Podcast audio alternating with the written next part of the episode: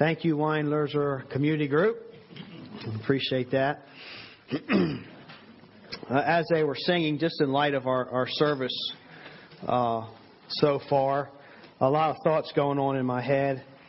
And, um, you know, here we, we just sang a song. We, we uh, lifted our hearts with joy, and our minds were brought to this concept of God and joy to the world, and there's a lot to be joyful for. And yet, before that, we heard a very heartfelt testimony from Yannicka about burdens that she carries. And, I, and as she was sharing, I was looking at the Kleenex box, and I'm thinking, would it be an interruption to get her a Kleenex? Uh, she's pouring her heart out here. And just just bringing these two things together, you know, what is this place where somebody can come and, and feel safe enough to just share their hearts and cry right in front of a whole congregation? And what is this place where a group of uh, a little community group can come together and just express their great glory and joy to God? It's it's called the church. It's this thing that God's doing uh, on earth. It's this thing that God's doing in the midst of a, of a world that's under the curse and of evil and sin. And He is bringing the light into the darkness. And we get to just 30 minutes into, well, yeah, 30 minutes into our, our service, we've just already experienced the presence of God and the faithfulness of God, and what a joy it is uh, to be in a place that we can express our sorrows on one second, and yet in the other second, uh, just thank God and, and, and rejoice in His salvation. Um, we are in the right place this morning, and I appreciate you being here. And we're going to continue to worship the Lord and apply ourselves to God's Word. Um, we this is Communion Sunday, so we're going to hear a message of um, a psalm called, I guess I call it God tunes, because these are worship songs that were penned by David and other psalmists as offerings to God. Words that were penned with the intention of being sung to God. And we are in Psalm 19 this morning. That's where we will be camped. And Psalm 19 is a psalm about, specifically about the law of God, the law of the Lord. And last Communion Sunday, I kind of just harped or drew out one theme in this psalm, and that was the idea of one rule, because in, in verses 7 through um, 11, David talks about God's word being altogether righteous. And we drew that idea into the concept or the truth that it is God's word, God's commandments, that is the one rule for all humanity. It is the truth of truths, if you will, the standard of all standards, the authority of all authorities. Every other concept, rule, code of moral conduct is accountable to the one rule of God and His commandments. Um, last week, Sam, by the way, thank you for those that volunteered to share their testimonies during our share service. We were encouraged and edified, as I knew we would be, as we get to hear again what God is doing in our lives. Uh, we do have a time for praise and prayer during our service, but this was a specific time where we were challenged to think through what God has done in our lives. And Lord, is this something that we need to hear as a body? Is this something I can bring glory to you by sharing with my brothers and sisters in Christ? And the volunteers came forward and did that, and we really appreciate that. It was interesting to see the different areas that God is at work in our lives. But Sam quoted John Stonestreet from Breakpoint, who introduced us to the new Oxford Dictionary's Word of the Year, post truth. And that is kind of the cultural direction that we're headed in this idea of um, post truth. In other words, becoming a culture that holds feelings in higher regard than facts and reality.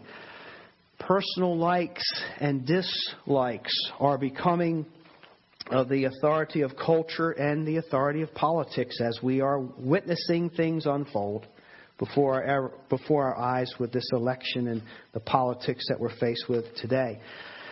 But the Bible teaches that it's God's word is, is truth, that God's word is the absolute standard by which all good is measured.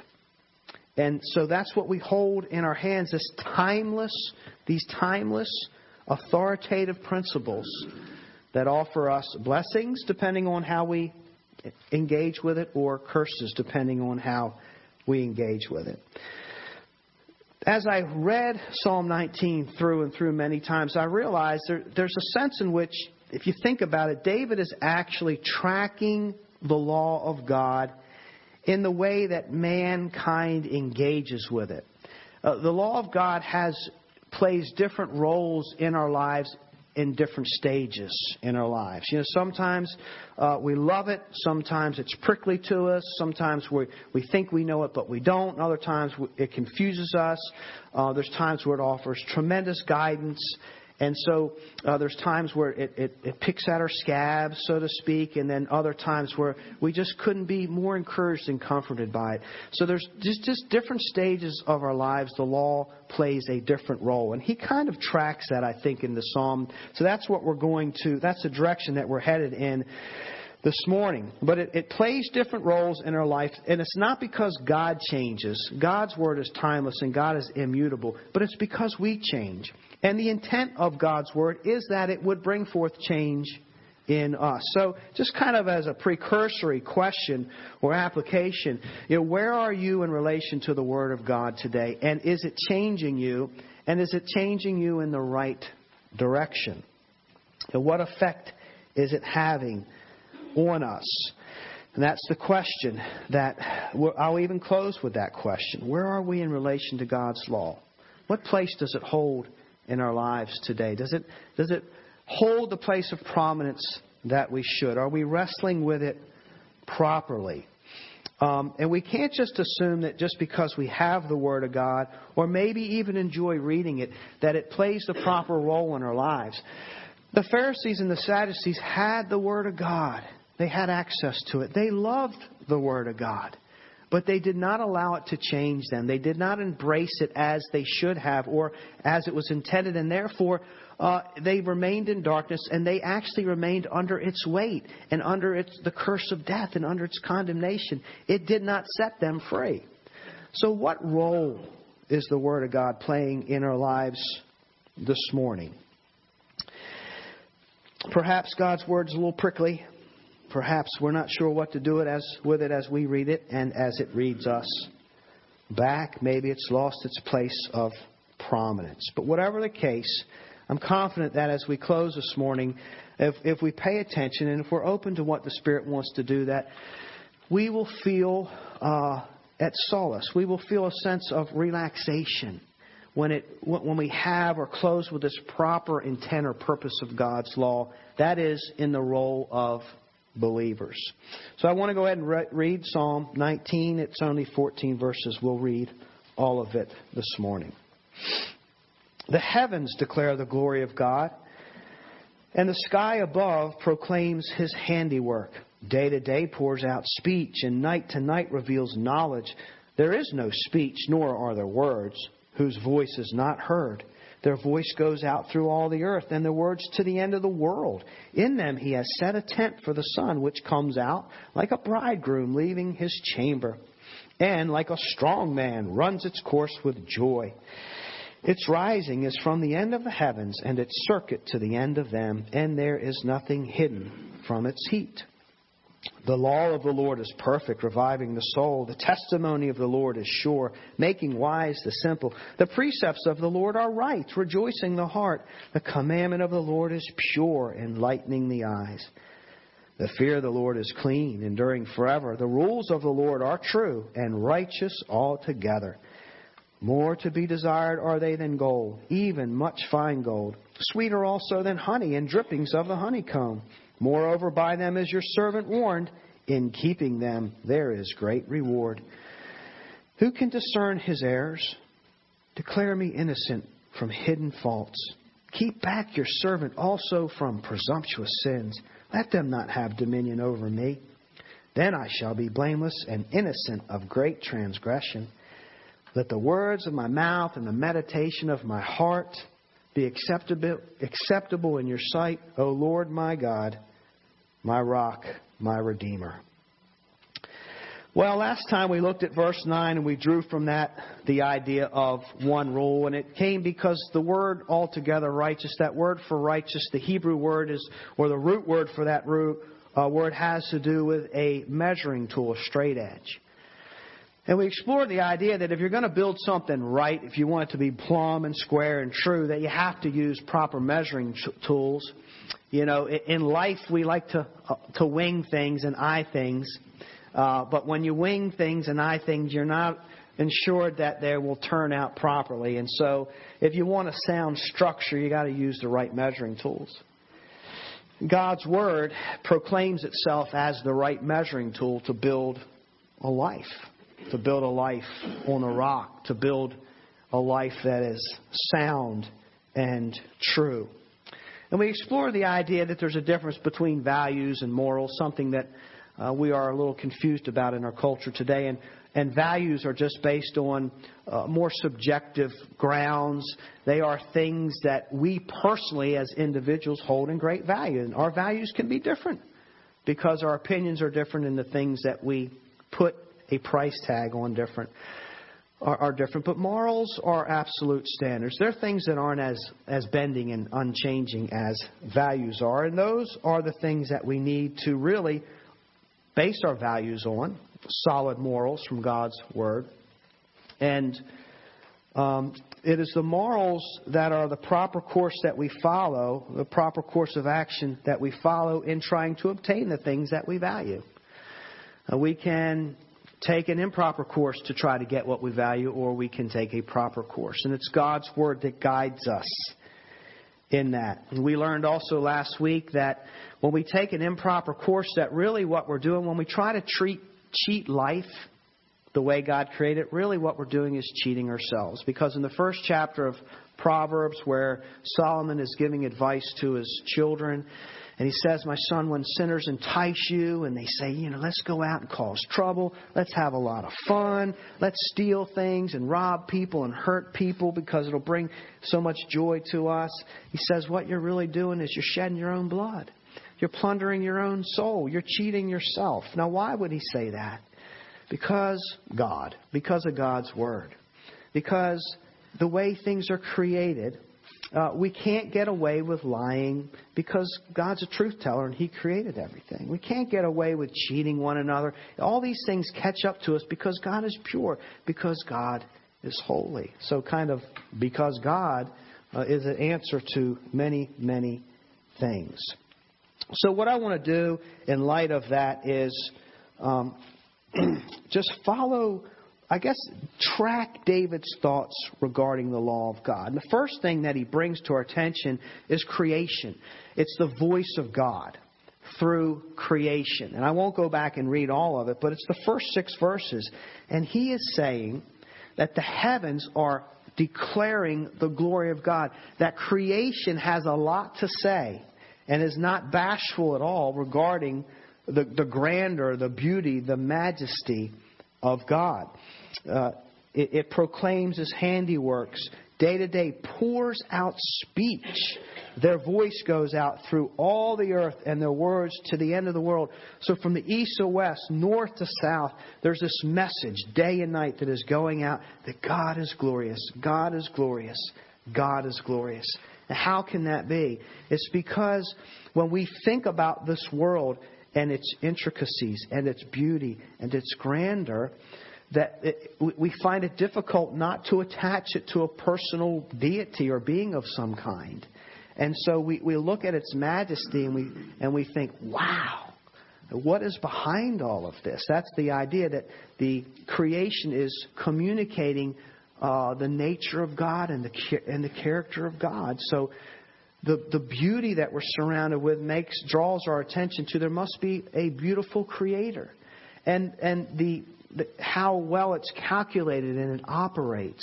The sun and the degrees, and of course later on we found out the tilt of the axis and so forth. And uh, by the way, if the Earth was just tilted one degree to the left or right more, we, we, we would either burn or freeze. I mean, there's there's just incredible um, knowledge and wisdom built into the things that we witness every day.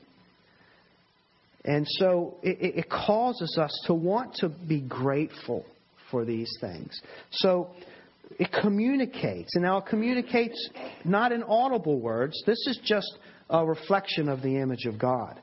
that communicates. And there are different forms of communication, right? So you're a parent and you're sitting in the row at church. Uh, maybe your child's acting up, so you do one of these. You know, you get you communicate with a look on your face. You didn't say a word, but all of a sudden they see that and they straighten up. Or you might communicate with a smile, a warm smile, an affirmation. Your child knows, I'm getting the message loud and clear. It's okay for me to keep doing this.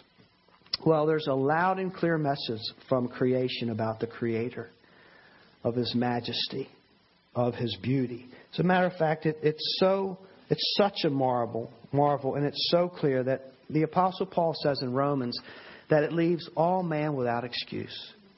That if you deny it, you just don't have any excuse to deny it because it's so obvious.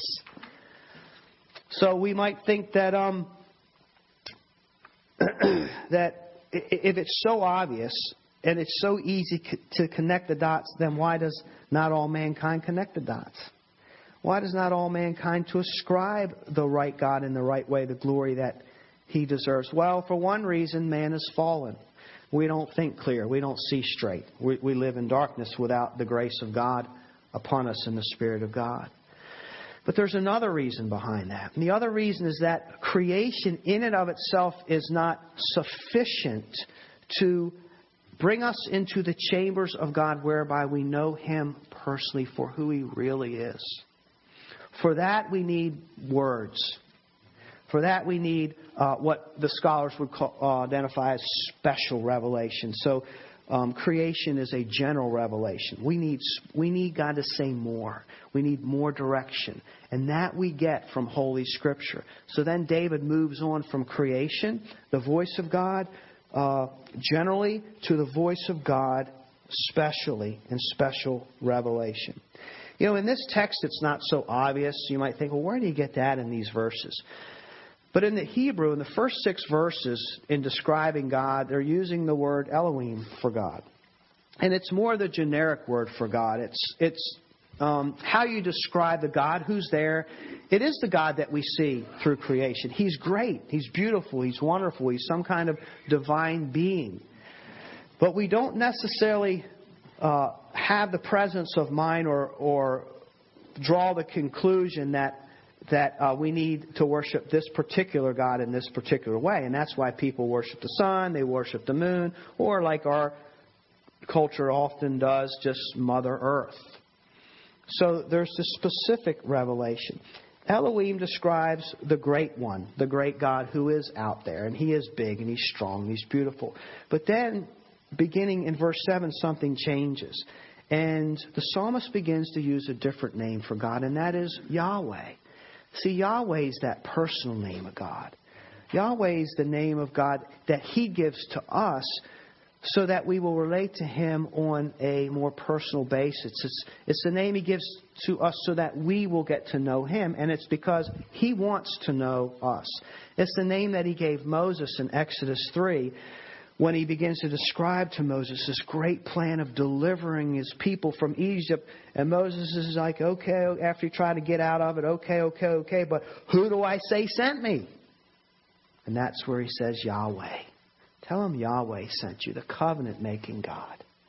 Because you're my people.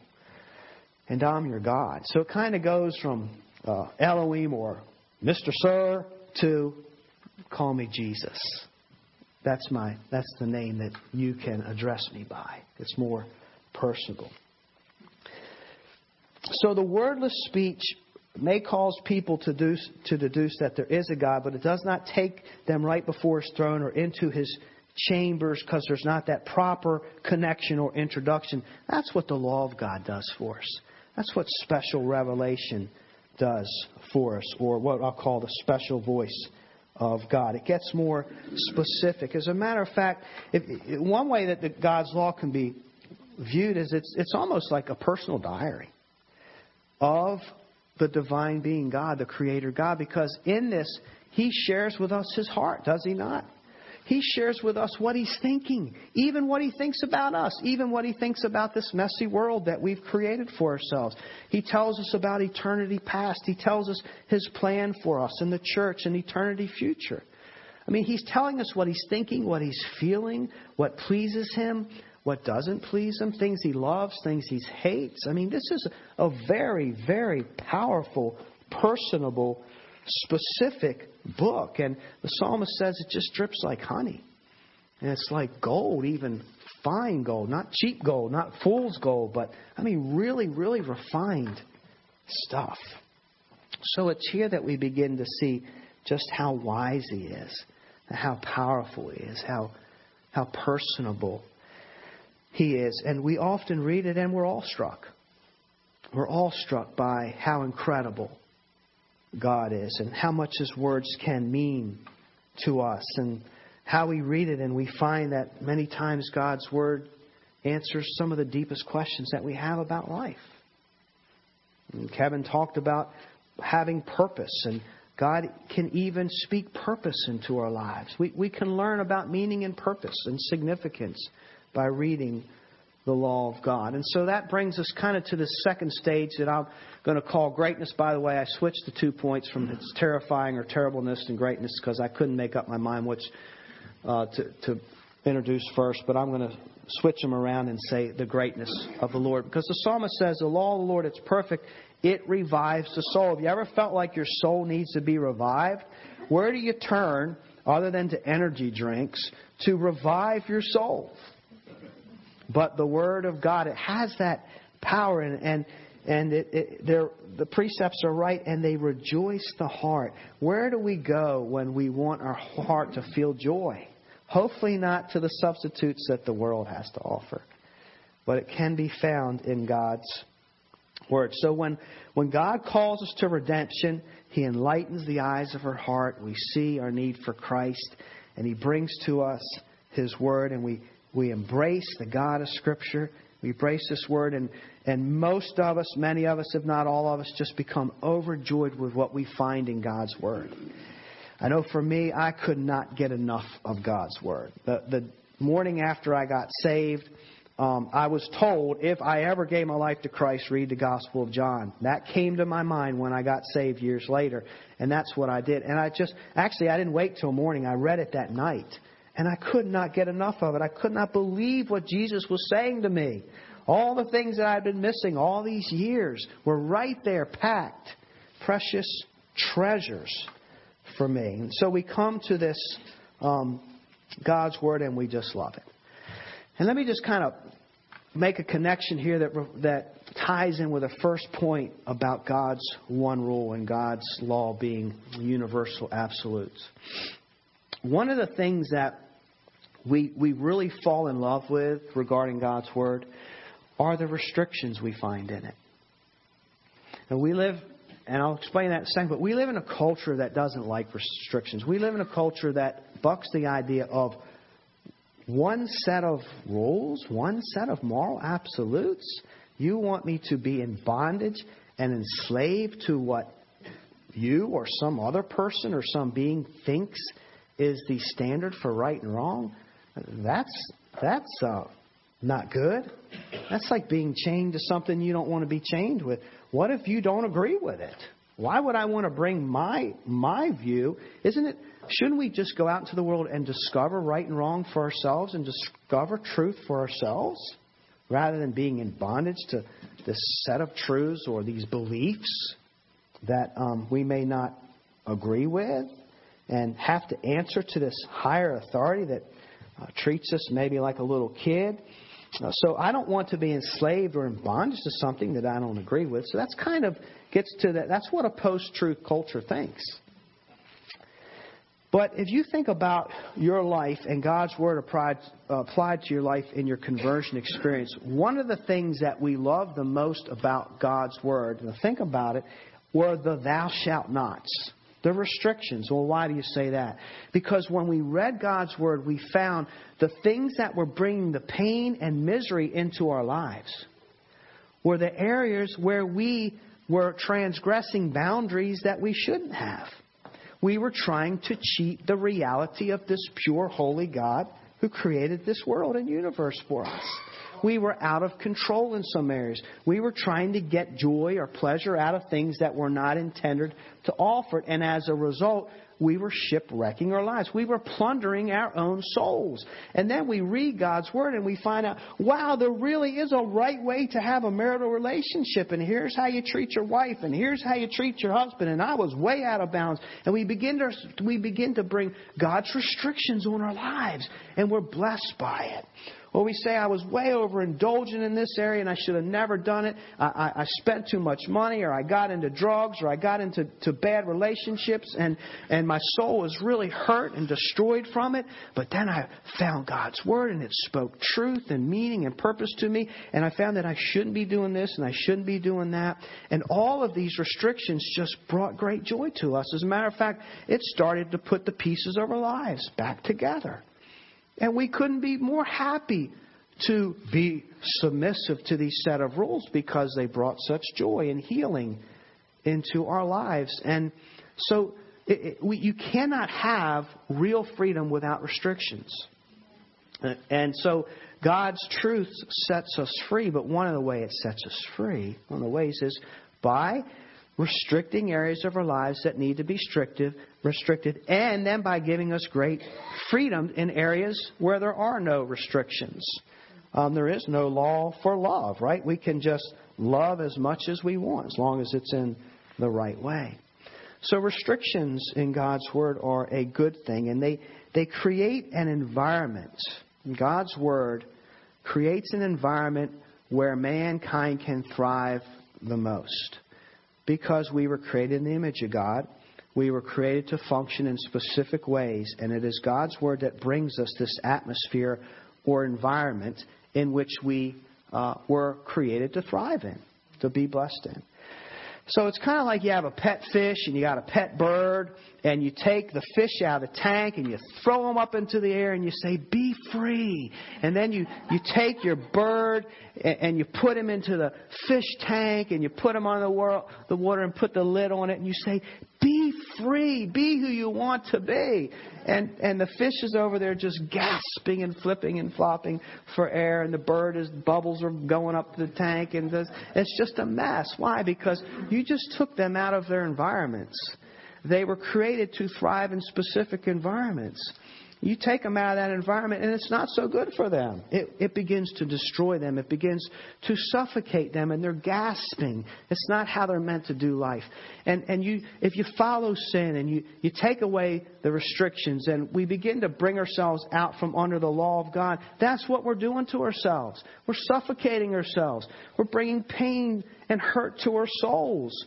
We're bringing destruction to our lives. We destroy every good thing that God brings into our lives if we do not submit it to the Word of God.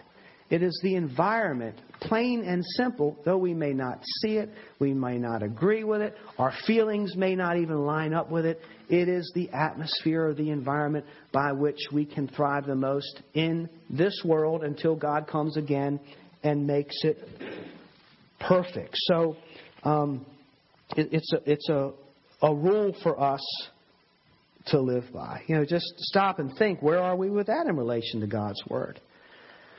What kind of pain is, is in our hearts? It, it's not always our fault. Um, there, there are other people's sins that cause pain in our lives in addition to our own. But where are we in relation to the Word of God? Are there areas that we could be thriving and we're not? because we are not embracing the strict restrictions that God put in our lives in order that we might be free in order that we might be blessed. So, God's Word, I, the second point was we, we, experience its greatness in different stages of our spiritual life.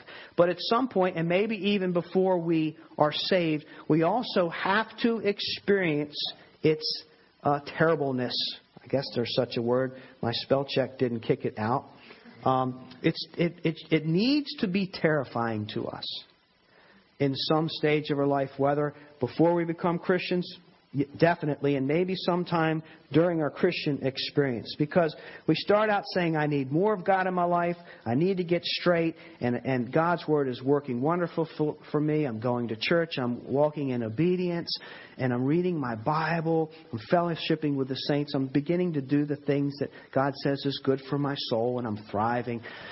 And then you get deeper into it and deeper into it, and you're loving it more, and then you're starting to read it a little bit below the surface, and then and then you, you begin to realize, well, my life is a lot better, but I don't love God like He tells me to love Him. And I still have idols in my heart. And I'm, I'm trying to be as obedient as I can, but there's still areas where I just don't want to obey God in this. And, and you're reading this standard of perfection and holiness. And even as a believer, you're seeing, oh, I'm, I'm still messed up. I still have I still have strongholds. I, ha- I still have areas of my heart. As much as I love Him and as wonderful as God's Word is, there's still part of me that doesn't want to let go. There's still part of me that has all these dark places and secrets and sins in my heart. So you're reading that. And then you're reading where, where, where um, we begin to see that we, we fudge with the truth. We do covet. We do have idols. We do lust. We do still get angry and, and blow our lids sometime. And our greatest efforts are not enough. And we see that God's law is perfect and, and straight, and we're crooked. And God's love is pure and clean. It's just, it's just so clear, and our minds are, are confused and compromising. And we begin to think, I'm not as good as I thought I was, and I don't, I can't do this. And see, and it's, it, it's, it's God's Word, God's law playing another role in our lives. It's playing the role of showing us. It has to show us how sinful we are. It has to show us how crooked we are. It has to show us that we are moral failures. So then it can show us the way out of that mess by pointing us to the Redeemer, Jesus Christ. We have to go through that stage or that role and engage in God's Word in that way. It has to show us plain and simple that we are sick. We are not well. And we need salvation. We need to repent and be healed. We see this in verses uh, 12 through 13. The psalmist is talking about the beautiful voice of creation and then uh, the beautiful word of God, special revelation. And it's like he comes to this realization as he's thinking about how awesome God's word is. Uh, who can discern his errors? Declare me innocent from hidden faults. It's like he's David's flipping out, so to speak, because he's realizing there's still so much junk in his heart. There's things in his heart that he doesn't even know about. That how can I repent of these things that I'm not even sure or clear about yet? There's just still so much there, and he realizes that um, he, he needs to cry out for a redeemer. He wants to be innocent, but he's not. He needs something else to make him innocent. And then again in verse 13, keep back your servant also from presumptuous sins. Let them not have dominion over me. Now, he's in a loving, saving relationship with God, a faith relationship with God, and he is realizing his heart is not right. Presumption, pride, arrogant, there's compromising in the thoughts with God. And he's saying, I, I, I need you to save me, and I need you to keep me saved. Keep me back from these, my own heart that without your grace would overtake me, would sink me.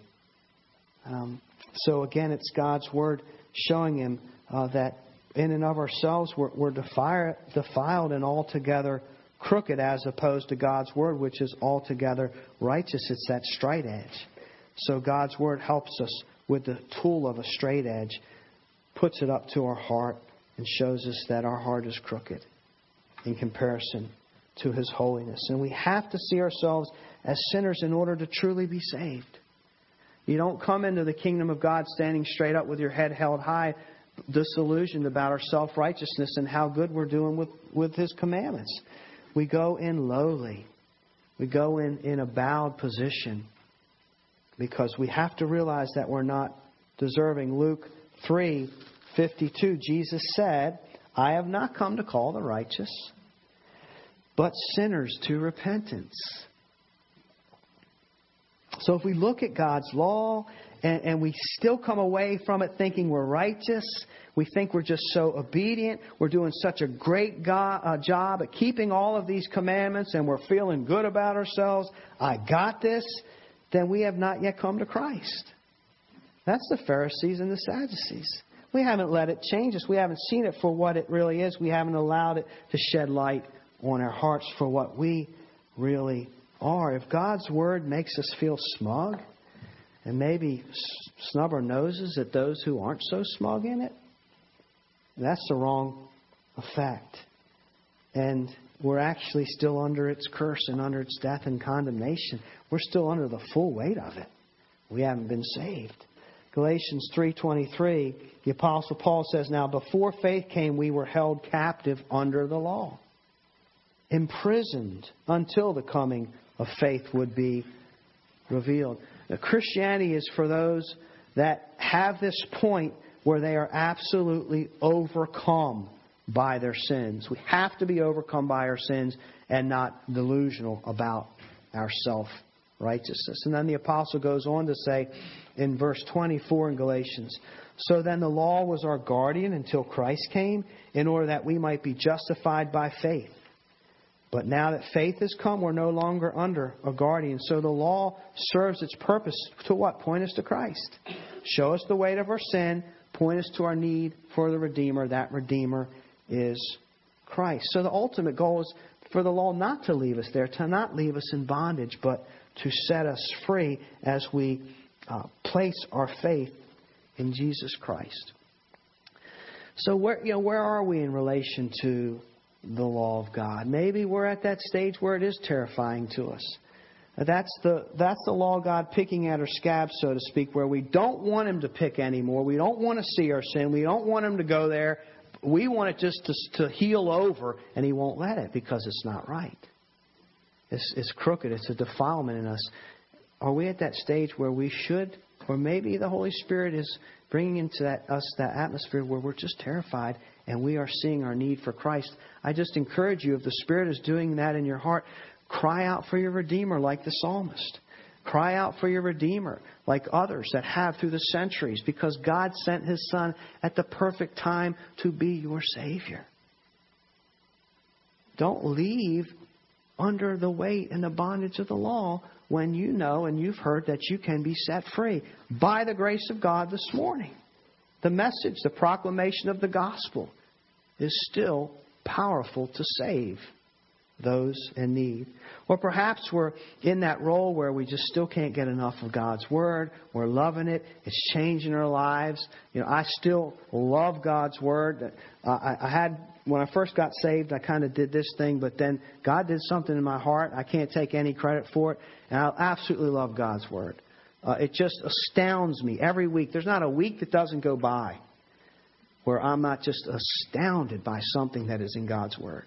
I looked at the royal treasury in our bulletin this morning. By the way, this is a this is a rabbit trail that I don't have time for. But Hebrews four thirteen, and no creatures hidden from His sight, but all are naked and exposed to the eyes of Him to whom we must give account. I read that this morning and shivered.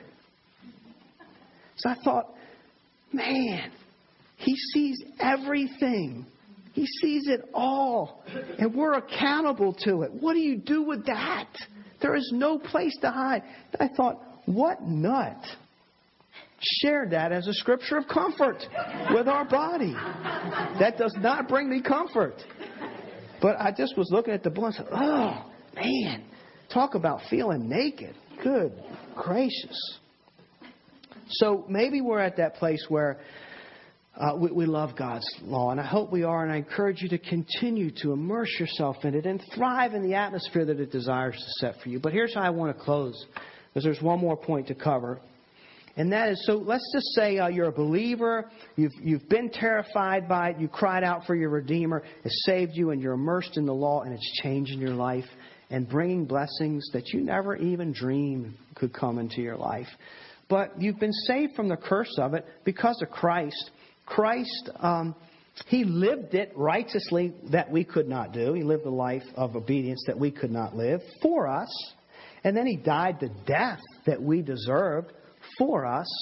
So it, it, it doesn't have its sting anymore. So what do we do with it? What purpose does it have in our lives for you and I, my brothers and sisters in Christ? Well, there's another way to look at the law. There's another purpose for it. And that is that it is a way for us to know and love God. I'm not telling you anything new, but just think about this. Now we read the commandments. We're not cursed by them. We can thrive in them. So, what place do they hold in our lives?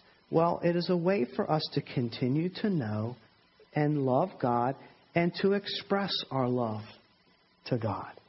Galatians, he goes on to say, when the time had fully come, God sent his son, born of a woman, born under the law, to redeem those under the law, that we might receive the full rights of sons.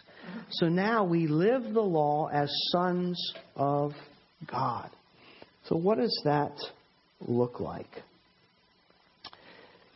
Jesus says in John 14:21, "Whoever has my commandments and obeys them, he is the one who loves me, and who, he who loves me will also be loved by my Father." Obedience is, according to Jesus, has a lot to do with our love. So we now we look at the law of God and we read it and we know it reflects His character and we know that it it brings pleasure to our lives if we're obedient to it because there's this built-in blessing to it.